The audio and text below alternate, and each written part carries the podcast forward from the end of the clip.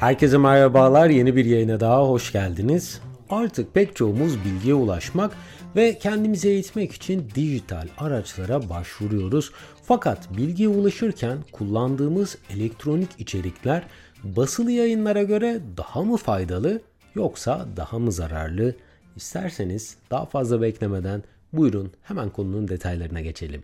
Bu arada yaptığım yayınları beğeniyor ve yeni yayınları kaçırmak istemiyorsanız dinlediğiniz platformlardan abone olarak tüm yayınlara anında ulaşabilir veya Patreon üzerinden bana destek olabilirsiniz. Şahsen ben çok fazla elektronik kitap okuyan biri değilim. Sadece aradığım kitabın fiziksel kopyası yok ise veya fiyatı çok gereksiz yere yüksek ise dijital kitapları okuyorum. Daha önceki yayınlarda bahsetmiştim eğer dinleyenler varsa hatırlayacaktır. Ben amatör bir klarnetçiyim ve Türk müziği bilgimi arttırmaya çalışıyorum. Tam da bu yayını hazırlamadan bir ay önce İsmail Hakkı Özkan'ın Türk Müzikisi ve Nazariyatı kitabını ben dijital olarak satın aldım. Müzik üzerine eğitici bir kitabı iPad üzerinden okumak açıkçası benim oldukça hoşuma gitti.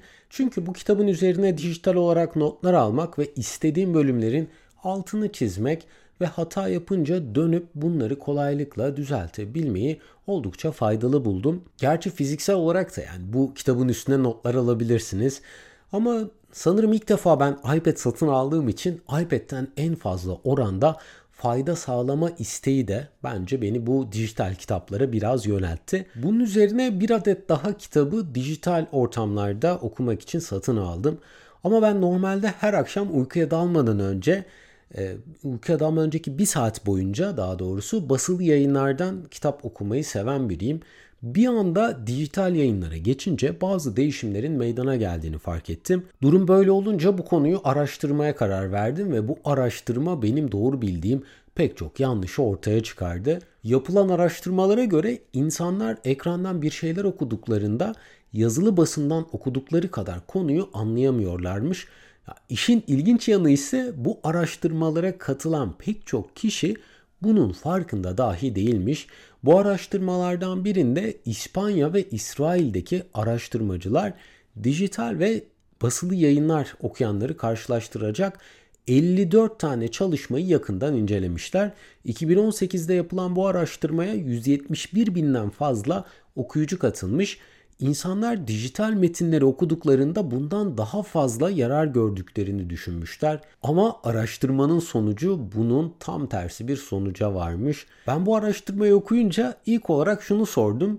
Nasıl olur da aynı metinleri ekrandan okumak ve kitaplardan okumak farklı olabilir. University of California'da çalışan sinir bilim uzmanı Marianne Wolf beynimizin bir ekranda bir metin okuduğu zaman basılı bir kitaptan okuduğumuz şekilde aynı tepki vermediğini söylüyor ve konuşmayı biz öğrenirken çevremizdeki sesler sayesinde bunu öğrenebiliyormuşuz. Fakat okumayı öğrenmek için ekstra bir çaba göstermemiz gerekiyor. Bu araştırmacı beynimizin sadece okumak için özel bir hücre ağına sahip olmadığını paylaşıyor yaptığı araştırmada. Bir metni okuyacağımız zaman beynimiz yüzleri tanımak için geliştirdiğimiz ağı harfleri tanımak için kullanıyormuş.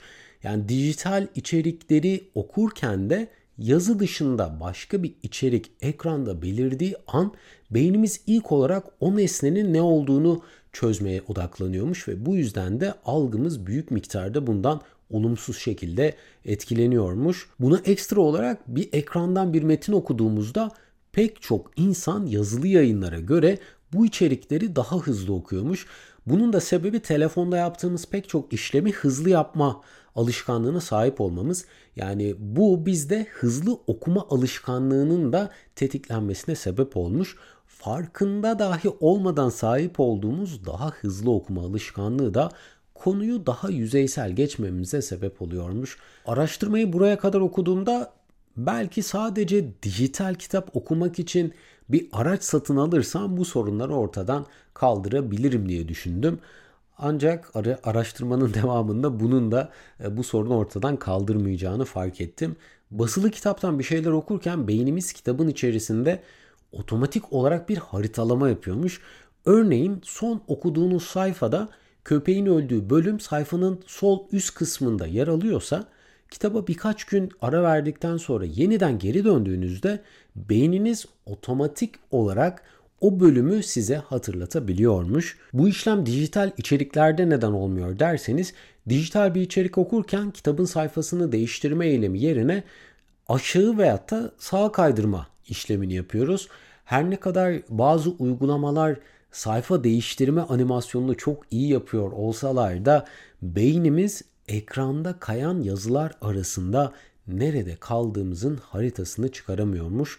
Ve tabii ki bu da aradaki bağların çok hızlı şekilde kopmasına sebep oluyor. Peki bu sayfa duygusu neden bu kadar önemli? Yani kaldığımız yeri hatırlamasak ne olur ki? Dünya Hafıza Şampiyonası'na katılanlara bu soruyu yöneltsek herhalde bize güleceklerdir. Çünkü bir şeyi hafızada tutmanın en etkili yolu onu görsel olarak haritalayabilmekten geçiyor. Yani bu yarışmaya katılanların her biri metinleri veya bu rakamları kafalarında oluşturdukları bir hikayeye çevirerek bu işi başarıyorlar.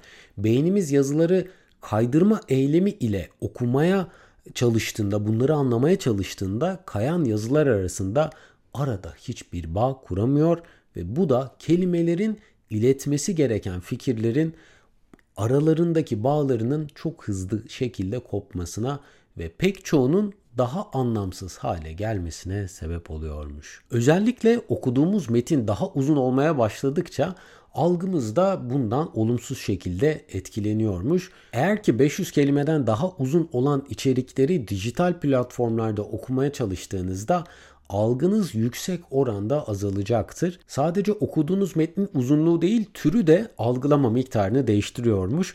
Araştırmacılar okuma yaparken okuduğumuz türün algı miktarının değiştirdiğini keşfetmişler.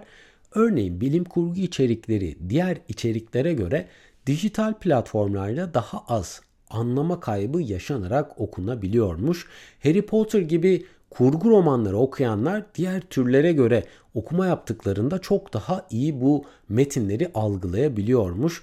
Kurgusal romanların dışına çıkıldığında ise insanlar basılı yayınlardan okumalar yaptıklarında okudukları konuya daha fazla hakim olmayı başarabiliyorlarmış. Tabi bir de dikkatimizi dağıtan diğer unsurlar var. Sacramento'da California State Üniversitesi'nde araştırmacı olan Dr. Jane Cohn eğitimde teknolojinin kullanılması üzerine yıllardır çalışan bir araştırmacı ve kendisi dijital okuma ile ilgili bir kitap yayınlamış. E, Dr. Cohn'a göre en büyük sorun sadece ekrandaki kelimeler değil, okuma yapıldığı sırada gelen bildirimler ve diğer dikkat dağıtıcı unsurların okumayı çok fazla bölmesi olduğunu paylaşıyor. Dikkatimiz tabi bu sayede de çok e, kolay bir şekilde kayboluyor. Keza açıkçası haksız da sayılmaz. Ben ne zaman ki iPad'ten bir kitap okumaya kalksam rahatsız etme moduna geçmeyi sürekli unutuyorum. Ve bu yüzden de gelen bildirimlere inanılmaz şekilde maruz kalıyorum. Yani bildirime tıklamasam dahi bunları görmek dikkatimi çok hızlı bir şekilde dağıtıyor. Bunlara ekstra olarak bir de mavi ışınlar var tabi. Gözlerimizi bu da inanılmaz şekilde yoruyor ve uykuya dalmamızı sağlayan hormonların salgılanmasını geciktiriyorlar. Ama bazı elektronik kitap okuyucularda sadece kitap okuma işini yapabiliyorsunuz ve ekran parlaklığını gözünüzü en az rahatsız edecek seviyede de ayarlayabiliyorsunuz. Eğer bu cihazları kullanırsanız belki bu tarz dikkat dağınıklılıklarının önüne daha kolaylıkla geçebilir ve mavi ışınlara daha az maruz kalabilirsiniz.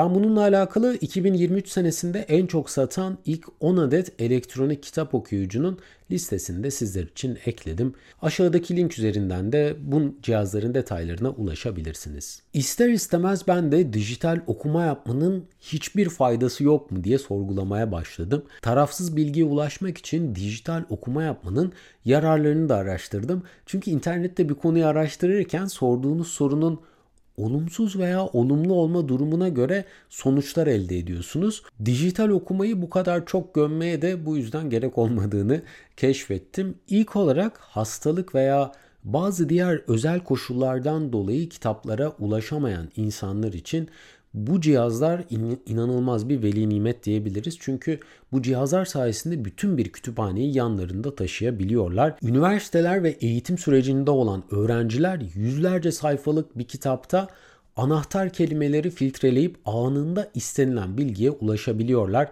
Ayrıca kitaplardaki metinlere web sitelerinin linkleri de eklenebildiği için bu linkler sayesinde görsel içeriklere ve daha derin açıklamalara da ulaşılabiliyor. Dijital yayınların bir de pek çoğu basılı yayınlara göre çok daha ucuz ve bu da kitaplara ulaşabilmeyi oldukça kolaylaştırdı.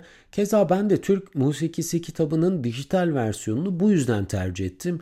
Fiyatı basılı yayına göre neredeyse %70 daha ucuzdu. Bir de disleksiya denilen hastalığa sahip olan kişiler disleksiya e, öğrenme sürecinde zorluk yaşanmasına sebep olan bir hastalık türü. Bu kişiler yazı tiplerini ve arka plan rengini değiştirdiklerinde daha rahat okuma ve algılama yapabiliyorlarmış. Ayrıca görme engelli olan kişiler de bu kitapları bu cihazlardan kolaylıkla dinleyebiliyor, okuyucu seçebiliyor ve okuma hızını da belirleyebiliyorlarmış. Bugünkü konuyu toparlayacak olursak dijital yayınlar hayatımızda her zaman yer alacaklar ve teknolojik gelişmelerden de fayda sağlamaya devam edecekler. Yazılı basınlar içinde aynısını şu an söylemek oldukça zor gibi duruyor. Dijital yayınlardan daha fazla miktarda yarar görebilmek içinse araştırmacı Naomi Baron'a göre daha yavaş okumalar yapmamız ve dikkat dağıtıcı unsurlardan kendimizi uzak tutmamız bu metinlerden daha fazla yarar görmemizi sağlayacakmış. Bu bölümde dijital yayınların basılı yayınlara göre ne gibi avantaj ve dezavantajları olduğunu beraber inceledik. Umarım sizlere faydalı bilgiler sunabilmişimdir.